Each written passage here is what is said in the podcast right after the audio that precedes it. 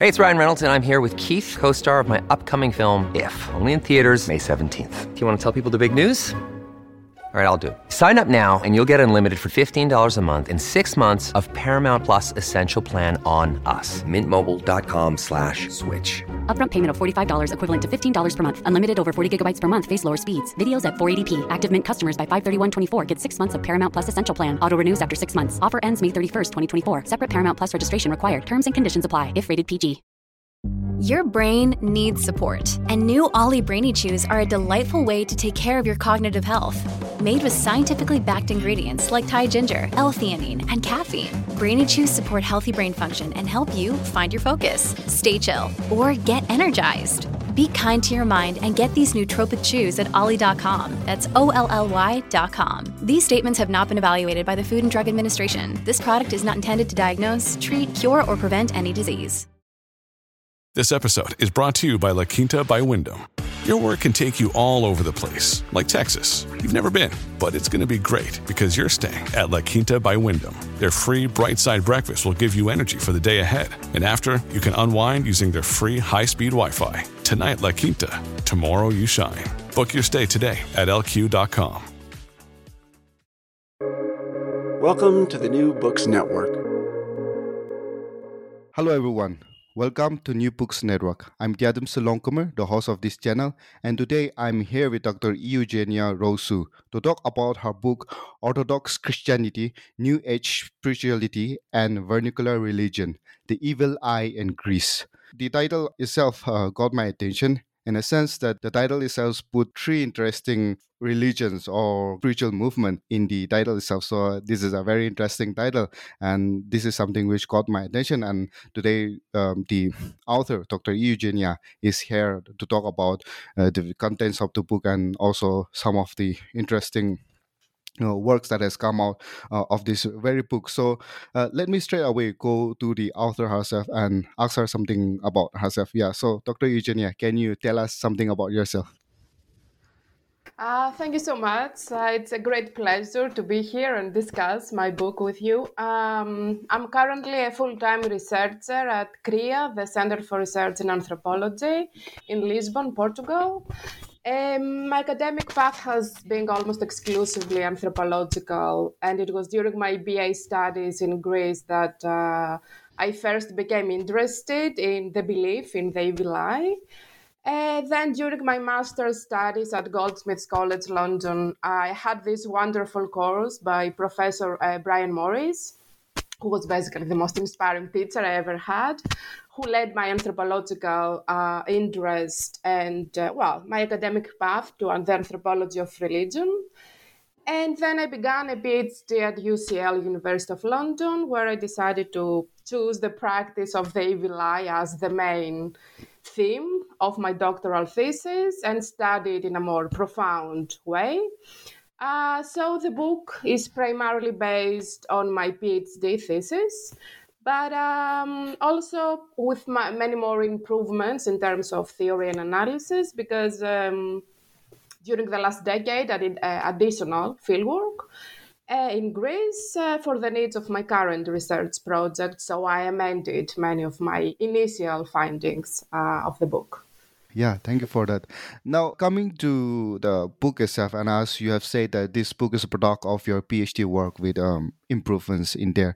Uh, can you tell us about the journey of how did you come to this topic? Because I think with any researcher, and specifically with anthropologists, we go to the community, live with them, and study them, and I think there's a there's a sense of a personal journey in the sense of how you go to the field, how you identify a field in a sense, and you know how you work with them. So uh, there's so much involved uh, in even uh, picking up a topic, picking up a community, and also doing a lifelong research in in, in, in among certain people. So can you tell us about the journey? Yeah. Uh, the journey, I think, was primarily autoethnographical in a way that I was, since a very, very young age, I was involved with the belief in the eye. For example, my mother would uh, do the ritual against the eye for me since the age of three or something. Uh, so, in, in a way, I was always curious about what is it? Uh, what is this invisible power that can make us sick and then it would require a religious ritual in order to, to remove all these bodily symptoms for, from one's body. So I think the journey began somewhere in my childhood, unconsciously, without actually knowing that I would study anthropology a couple of decades later, or a decade later. Um, so this is, in a way, this is how it started because uh, I was always interested to study religion and the supernatural and what's beyond uh, the, this uh, material, let's say, and um, bodily culture of ours. Um, so in this in this sense, um, I, I, thought I would just go back to to not to my own community because I come from a village in northern Greece, but I decided to, to go to the two major, two of two major, not, not the, the two uh, largest cities in Greece, uh, but the second largest city in Greece and in the island of Crete, where the evil was approached in a way in two different uh, ways. And uh, so I would also have this comparative aspect of it. And uh, yeah, do in a way um, not a a biography of my, my own culture, but go back with a fresh eye and study the evil uh, through an ethnographic perspective this time. Yeah, yeah, that that's uh, that's very true, and I think many anthropologists in that sense um, does that, and also there are also many critical discussion on all all of this methodological aspect, and and that's something which is quite very interesting, which all anthropology have to deal with in terms of the methodological aspect of it. But uh, coming again, coming uh, to the book itself, and specifically coming to the title uh, when you say orthodox christianity new age spirituality and vernacular religion. Now obviously there is a mm, history attached to these movements in Greece. And now so can you can you tell us something about it you know the the contextual existence of orthodox Christianity and how new age spirituality comes into this picture? And uh, what is this vernacular religion that you are talking about? Can you just give a historical overview and then the contextual aspect of it Yes. Um, yeah, the main focus of the book is the vernacular aspect of religion and spirituality, meaning that how people during their everyday lives practice uh, their religiosity, to use a, a, more a term that incorporates in a way both religion and spirituality. Um, well, religion is employed in the book as synonymous to the prevailing religion, institutionalized religion in, in Greece, which is Orthodox Christianity. And uh, spirituality uh, is the, um, uh, all these practices that, let's say, do not belong to the uh, uh, organized, uh, institutionalized part of, of Greek religiosity.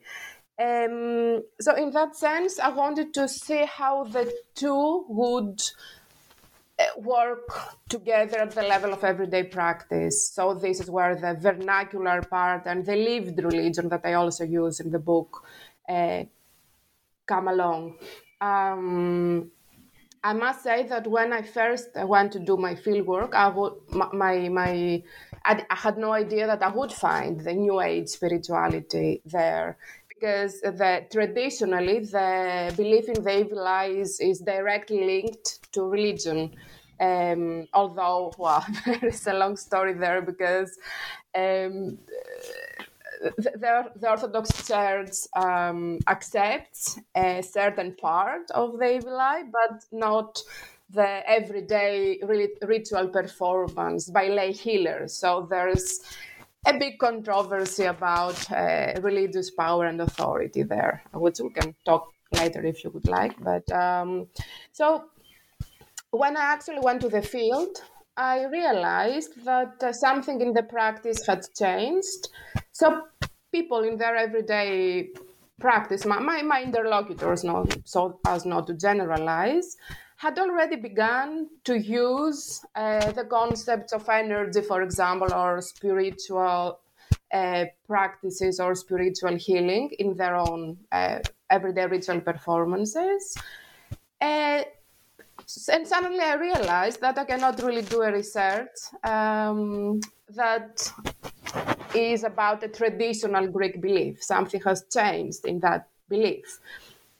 And this is how the concept of New Age spirituality began to insert itself in a way in, in, in my in my writing and, and ultimately in the book. Um, and it all started in it, it New Age, uh, although it, it kind of existed um, since the 60s in Greece, it was uh, and it had always been related globally to the um, hippies movement, all these ideas of uh, the freedom of spirit and of um, alternative forms of healing and holistic health and the holistic health movement, which was a big thing in the US at the time. Um, in Greece, um, it was only you know this like this this type of um, movement that had inspired the New Age to be practiced, but it was very very uh, specific and practiced by. Uh, few people anyway uh, to make a long story short so for me to, to go to Greece in 2005 and uh, suddenly find uh, that New Age spirituality had, in a way, revived um, and was becoming more and more popular was a big surprise. Um, and this is how it all started in a way. Yeah, um, very interesting as you have explained about the Orthodox Christianity and New Age spirituality and uh, how it works. I think, and especially in the context uh, that you are studying, uh, it, it, it's, it's quite interesting. Now, I think obviously you said something about New Age spirituality, but I think to be to go deeper into it, uh, what uh, I mean, there are so much discussion on this mm, question, but what exactly is this New Age spirituality? That's a huge question. I mean, uh, this is, uh, well, these days, uh, uh, I think the majority of anthropologists and social scientists and researchers in general try not to use the term because it has been a quite problematic term by many. Um, it involves basically uh, all types of holistic type of healing a turn to to alternative ways of of approaching also nature and um, religion itself. And it, it involves this vast uh, amount of different types of uh, alternative. I use the word also alternative because this is how my own interlocutors use it. Um, of of practices that basically do not belong to any institutionalized, organized religion. This is how I approached it because exactly because it involves this vast amount of practices. I decided to go to the euthemic uh, perception of the concept. So this is basically how my own interlocutors in Greece uh, used it. So, and this is how I use also uh, the concept of New Age analytically in the book uh, to respect, in a way, the you know the my interlocutors' idea of what New Age is and what the practices that they perform during their vernacular religiosity are, um, and try to make it a little bit more. Um, restrained so that it doesn't include this chaotic uh, amount of different practices because this is basically what it is. Um, and so, um, moving on, as we try to put the discussion into context, uh, one more conceptual clarity that needs to be done is um, between religion and spirituality. So, this distinction between religion and spirituality, how do you understand this aspect? This is yeah, this is another big uh, question. Um, there is um, yeah, there's this stereotype uh, that uh, religion and spirituality can are antithetical uh, and they clash uh, in between them. Um, my approach was different because exactly and again this comes from my own fieldwork because i primarily saw how creatively uh, my interlocutors would employ both religion and spirituality in their field. And in that sense religion can consist of spirituality and spirituality also can be a form of religion. This is how this is what and how my approach is. Um, and there is also a uniqueness in the relationship between religion and spirituality in Greece, uh, in the sense that uh, in the Western culture, denominational religion and individualized spirituality are, as I said, perceived as uh, separate and uh, practiced in antithetical terms. But in Greece, um, there was this uh, softness of boundaries, let's say, between the two. And um, this is also why I decided in the book to use uh, religion as synonymous to Orthodox Christianity, spirituality as synonymous to New Age, but use the word spiritual to refer to both religion and spirituality in order to denote that well, uh, Orthodox Christianity also uh, has spirituality. who cannot deny that. But as I said, uh, also, um, yeah. Um, on the other hand, uh, New Age spirituality includes uh, many keen practice. It's, it's very close in a way with with uh, with with religion. Yes. So me coming from India, the I mean the similar idea of um, kind of evil eye is somehow prevalent here in the Indian context also. So I was curious as to in, in the context that you are studying Greece, uh, where did this idea of evil eye come from, and how does it work in terms of as you talk about Christianity and in terms of New Age spirituality and vernacular religion and all, uh, you know how how does it work the evil eye and where did it come from? Uh, well, the, the main Greek explanation, at least that I found, is that uh, it is it, it comes from ancient Greece, because um, and more specifically because the goddess Athena had like very intense blue eyes. So uh, whenever she was jealous of something or someone, she would cast a gaze and would make the yeah common people let's say sick. Uh, so this is like one of the main explanations that um, i was given. Um, now as for how the eye works it's basically through everyday uh, sensory communication uh, primarily through the gaze. So when two people look at it one if one person look at another person with jealousy or with negative feelings, uh, then he or she has the power to give uh, to the other person the evil eye. Um, and this also uh, works with uh, the mouth, uh, so with gossiping. So when someone gossips about another person, again with a negative uh, type of feeling, then would he or she would also cast the evil eye.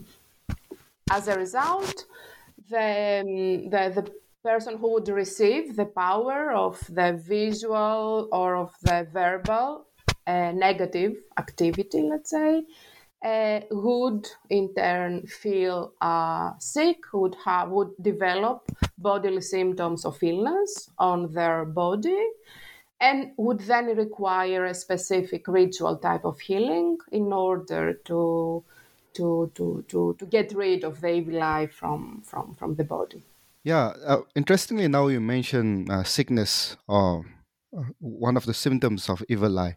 So, I mean, so is there uh, any other symptoms that can be seen as an affliction of the evil eye, or yeah, or how do I know that uh, I have some someone's evil eye on me in that sense? I will answer from both as a not autoethnographer who has actually received all these symptoms in her body, but also uh, my own experience correlates with uh, my interlocutor's experience. Um, so uh, one of the main main symptoms is when someone feels headache. So uh, it's it's it's it's very it's it's it's a very common symptom, but the headache is. Um, is a, a very different headache. I, I, don't know how to explain it, but it's a headache and way that cannot pass with paracetamol or other kind of uh, medica- uh, medication. And uh, so uh, it's it's a matter of experiencing uh, this particular symptom, so then you can recognize it as part of the. Uh, um, and um, also, obviously, there is this part of the whole practice where uh, when you see someone that you know that potentially could give you the evil eye, then and then you develop some bodily symptoms, then in a way you know that these symptoms come from this uh, this particular uh, person. So it's not a symptoms of some kind of uh, sickness, but it is from the evil eye. Um, this is this is quite contradictory because uh, it has been uh, analyzed in the past by other anthropologists in Greece as uh, a way to of social control. So, uh, well, especially in smaller villages. Um, the power of the evil eye is a power of control. So when you want to uh, when you see someone who is above av- average, uh, socially speaking, or who is more beautiful, or who has more money, or uh, uh belongs to a different social class, then you give them in a way the evil eye in a subconscious way, but also sometimes consciously, so that you you punish them for this um, uh, difference, let's say. Uh, in my book, I did go again, against, uh, I, I, did criticize uh, this um, this analysis because uh, in it, it was I didn't I didn't actually um, find ethnographically this form of control. The the power and uh, authority negotiations were at a different level, not uh, in in terms of social controlling the community. Yeah, and following up, I think one of the question is so how, how does this evil eye gets transmitted in that sense? Because uh, is is it that the sensory experience that someone is having is it that the, the sensory experience is getting transmitted in an, in an evil form? Or is it is there some kind of rituals involved or is there some kind of postures or, what, or whatever it, yeah it may be? So what is the process of transmission? Most of the times it is it is uh, transmitted uh, without the person who has the evil eye, uh, who, who can give the evil eye, can understand that uh, he, he or she can actually transmit it.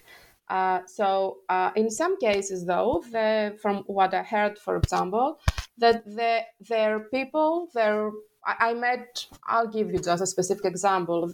There were a, a few women who, with whom I talked with during my fieldwork uh, that um, would know that would feel jealous of a small baby, for example, because they themselves couldn't have any babies, uh, any children. But in these cases, uh, consciously, uh, and because they knew that they would transmit the evil eye to, to a small child, they would give instructions uh, of how uh, to prevent their their evil eye force to affect the child. Um, so there are these uh, specific ways of uh, little charms or little um, spiritual, let's say, techniques that they employed in order not to transmit the evil eye. Uh, but yeah, most of the times people do not really admit that they can transmit the evil eye. Uh, or if they do, it would not be um, uh, someone who would transmit the evil eye and then cause illness. It would be someone who would see someone on the street and then the other person would fall down, for example, or would trip. Uh, so it would they would admit to these small uh, effects that their energy would have, but um, not that they would cause uh, some serious illness. And on the other hand, there is uh, there is also the concept of uh, the good eye. So and this normally this is uh, something that people can relate to and they, they admit because it, it's related to the uh, something positive and not something negative so basically i admire you with very positive feelings and then i can give you the lie but it comes from a very good place and very good emotional state. Yeah, uh, that's that's quite interesting. Yeah. So, is there any relation between what you call as evil eye and what uh, we normally call as luck, in a sense, a good luck or bad luck?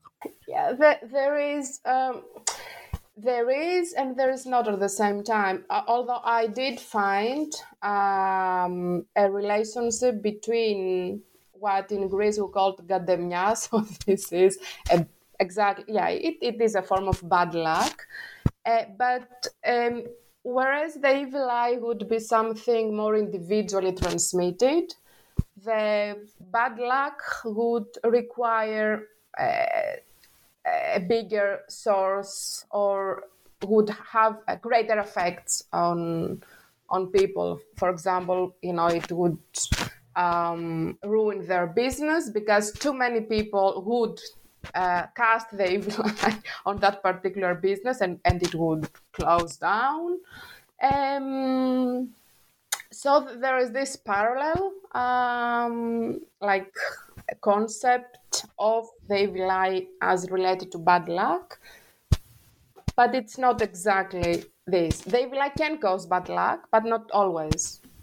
Got it. Yeah. Uh, before you mention about how a good intention can also cause that evil eye to happen. So, I mean, normally it should be like if if there's a good intention, then obviously there should be some good result to the uh, person. So, how does this uh, good intention translate into evil eye? The, the main belief is that everything has to do with energy. The evil eye, uh, the evil eye that I, the explanation about the evil eye that I met again during my fieldwork.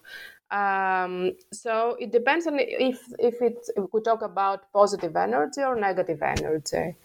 Um, it's, it, it's what I said before. If someone has uh, positive feelings about someone else, then the, their evil eye would not be as powerful. Uh, if it comes from a negative energy and um, or if they would consciously want to cast negative energy, then it, it would cause an evil type of eye. Also, I would, you know, I want to, to, to say here that emotion plays a big important role uh, on this. It is all about it, senses and emotions play an important role. So it is all about the kind of sensory communication and emotional attachment one would have the, uh, with the other, and how this communication would um, function individually, but also uh, in, in the context of uh, the everyday social uh, types of interactions.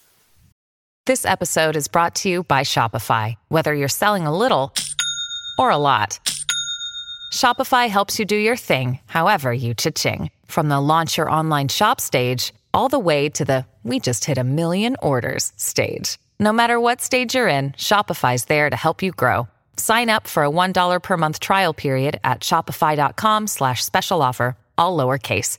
That's shopify.com slash special offer. Yeah. And you also mentioned in your book about uh, evil eye and gender. So, how does this uh, gender perspective come into play in the aspect of evil eye and this and this ritualistic aspect?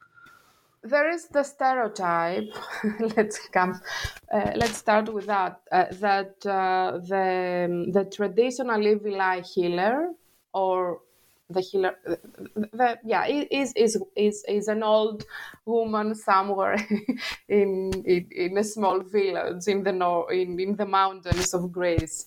Um, in a way, in, in my book, I tried to to to to to maintain uh, the assumption and the openness that uh, they like can be healed from both genders because uh, perhaps I was I was I don't know I was not lucky but I was more open to find um, many men also who would practice um, the ritual against the, the evil eye and heal people very effectively. Uh, but it is a fact that, um, especially the ritual against the evil eye, has um, a, a gender uh, role uh, within it, and uh, it is a quite important form of gender empowerment. So women healers do um, have a, a, a, quite important social status in in their community or in their neighborhood um, if they know how to heal from the evil eye. This doesn't mean, as I said, that men do not practice it because I found that it was also a masculine uh, uh, ritual or therapeutic activity in many, many cases. Uh, but yeah, so in, in that sense, uh, it is about gender empowerment, especially when it comes to women. And there is also this other aspect of it because um, also uh, this uh, female empowerment through the ritual therapeutic practice against the evil um, goes against the authority of the male priest. So uh, we have this kind of dual uh, relationship between religion, spirituality, uh, Orthodox Christianity, New Age spirituality, male priest, female lay, lay healer. But also this is why i'm saying that it's all uh, relative and it's all complex and creative because there are many stories where female uh, healers um, treated male priests against the evil eye so it's it's always uh, you know everyday negotiations of ritual power that exist that uh, yeah it, they're really really fascinating now, you mentioned that one of the prominent affliction of evil eye is the um, sickness. Uh, sickness is one of the prominent affliction of the evil eye. So obviously there is or there should be a remedy to this one, and that is the process of healing. So can you tell us something about or elaborate something on the healing process of those people who are afflicted by this evil eye?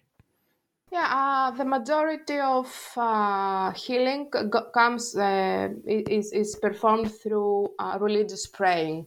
So basically, almost all healing uh, involves um, some kind of ritual that with uh, water and oil and olive oil, which is also di- linked directly to Jesus Christ and how he sat under the olive tree in this uh, part of uh, religious tradition, let's say. Um, so it, it there is a religious prayer there, and uh, so the, the the healers recite this prayer. They for in the most um, important or most popular uh, healing they use water and oil and they they they start um, putting oil in the water and if it dissolves then the person has the life if it doesn't then it's it's it's he or it either doesn't have the eye or they they they are already healed um, so they the part that i that was uh, new and novel and has to do with new age spirituality is that during this uh, predominantly uh, religious ritual, um, again, as performed by lay healers, I'm not talking about how the priest can ca- remove the evil eye away from a person. Um, they also use uh, New Age objects. Um, for example, they use um, energetic or New Age stones next to this uh, cup of water and oil that I mentioned. They use feng shui objects to kind of cleanse the energy uh, around the person, or they some of them also used uh, sound healing. So they had new age music, for example, playing in the background while performing this religious connected uh, ritual. Yeah, you mentioned, I mean, when you're talking about healing, you mentioned about church. And interestingly, you say that, uh, you know, the evil, the kind of evil eye is kind of accepted in the Orthodox Christianity, but uh, without the ritualistic aspect of uh, it and all those things. So, uh, can you elaborate more on what is the Orthodox Christianity understanding of this evil eye, and how do they understand this New Age spirituality, and also this evil eye, and you know how much do they accept it, and how much it is like kind of talked about or kind of like you know prominent in the everyday lives of the people?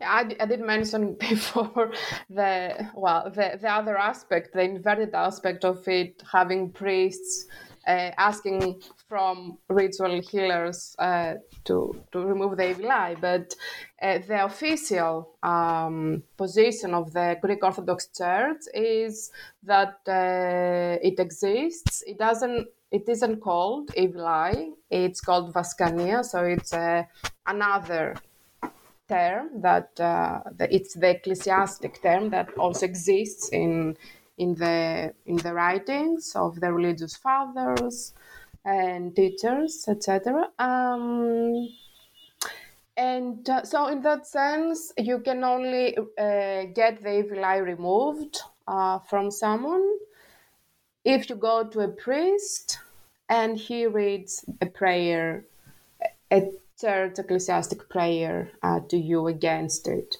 Um, this is the only the only uh, type of the evil eye that the church accepts. As far as the New Age spirituality is concerned, uh, in the last couple of years, it has been this huge, um, um, well, um, in many ways, uh, aggressive uh, uh opinions from some religious, uh, some some quite um, important and well-known religious uh, leaders uh, in the Greek Orthodox Church against yoga, for example, or against all all types of New Age, because they do call it New Age. Interest, interestingly enough. Uh, so uh, yeah, there there has been this huge um, well, controversy with regard to, to how and why a New Age is like a part of a new society of the 666 and it, it's gonna you know the devil is has already arrived and it's all um, uh, evil um, and it has to be classed in a way socially culturally and ritually. Um, uh, but also, this is an effect and uh, a reaction exactly because uh, since uh, 2005 that new age spirituality was uh, beginning basically to become popular it was i was lucky enough to start to study it from the beginning of its popularity until now, um, it, it, it, it has actually become part of uh, people's everyday life. Uh, it has become considerably more popular than it used to be. And in that sense, the Orthodox Church obviously has to maintain its authority, its religious authority, and its place and position uh, within the contemporary Greek religiosity.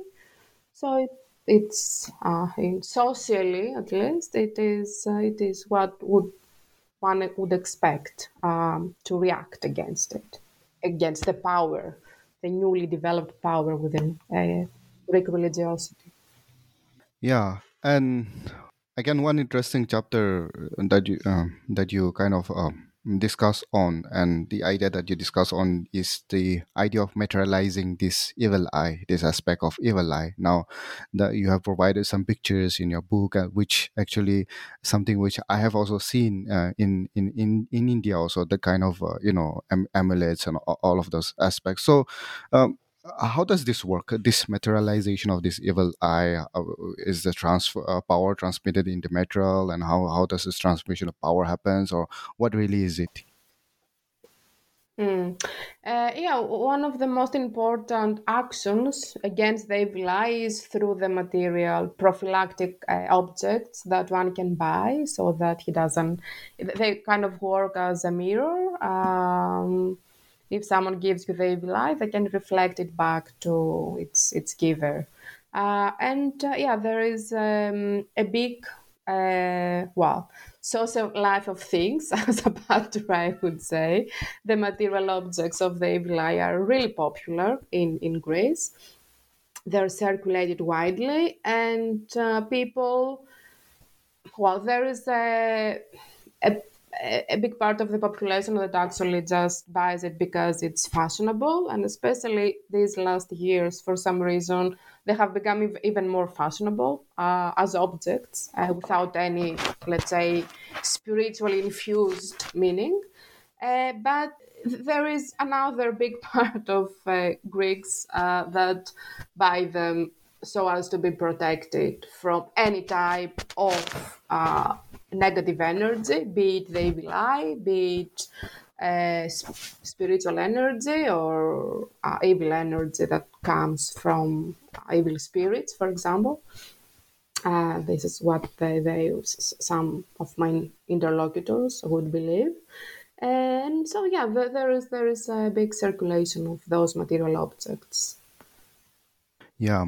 Coming to my last question, in your book, you also talk about uh, as a kind of transnationalism of uh, religion in Greece. Uh, so, and now uh, finding certain similar aspects of already practiced religion in uh, some of the other um, parts of the country and you know trying to appropriate it or trying to uh, relate it to the uh, the known everyday beliefs and practices and also the material objects and also the, at the present scenario how, how is this transnational aspect of spirituality and religion um, is working out in Greece I think I might take this opportunity to talk a little bit about my, my current project because I think it's more related to my current project than the, the, the book itself. Because obviously, the, the book has uh, this um, um, trans religious aspect uh, on it, and uh, um, in the sense that it, it incorporates lots of through the practice of evil eye, um, many uh, religious traditions come together uh, through this ritual, uh, especially through this ritual healing that I mentioned, uh, that is creatively encompass, encompasses Greek Orthodoxy through the prayer. Um, Hinduism, you know, like yoga practice, feng shui, etc., uh, etc. Um, so uh, basically, my current project is exactly about the uh, transnational religiosity, and uh, in in Southern Europe. Although I don't focus just on, on Greece, but I, I do a comparative research between Greece and Portugal, since both countries um, went through uh, well uh, a very difficult uh, phase of economic and social crisis as well uh, at the same time almost, which affected again their religiosity. And uh, so, in, in that sense, I explore the ideas of spiritual fluidity and uh, um, creativity and transformation uh, at the level again of lived religion and uh, vernacular uh, religious practice. Um, and it's this uh, transnational character of uh, everyday religious practice in, in, in, in both Greece and Portugal that I find fascinating. How, let's say, a very religious person in Greece would incorporate some uh, in, uh, in, in, in, in, in their belief or their types of healing globalized New Age uh, spiritual elements.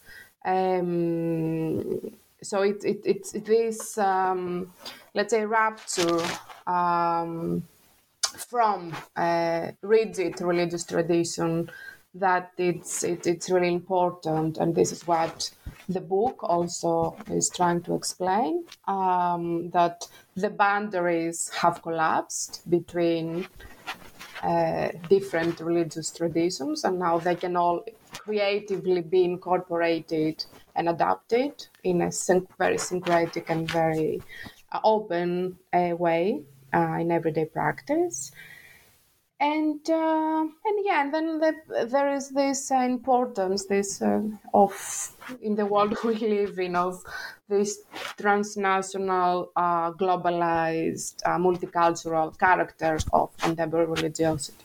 Yeah, I think transnational religiosity is something which will keep on increasing and becoming more prominent in the years to come. And that is a very interesting project uh, that you, you have. And I would like to keep myself updated with your project. Uh, and so, is there anything that I've missed out in the conversation that you want to mention from the book? I think you were pretty. uh, clear and uh, you know you touched I think most of the important topics in the book. So yeah, thank you very much for being so detailed and focused. Thank you. Yeah, so if anyone would like to reach out to you regarding your book or have any questions or want to discuss, how does that person reach out to you? Social media, email, or yeah, anything else? You know, my yeah, my if if they research my name and they put either New Age spirituality in Google or in other uh, search engines, I think my my my details will come up. And also, if if they look at, at CRIA's website, at my work's website, which is www.cria.pt. I'm, I'm there as well. So yeah, I, I, I would happily be reached to, to discuss uh, more about my book and about yeah future collaborations as well. Thank you, Dr. Eugenia, for being here at New Books Network. I believe that listeners have really gleaned from your work and will continue to, you know, dabble in your work and also continue to carry on the conversation about your book uh, because this is a very interesting and prominent work uh, that you have done and which I think people will be interested and also at the same time this is also uh, as you are working on transnationalism and all of those aspects this is an ongoing conversation and ongoing work that needs to be done so thank you very much uh, Dr. Eugenia for being here and yeah take care yeah bye bye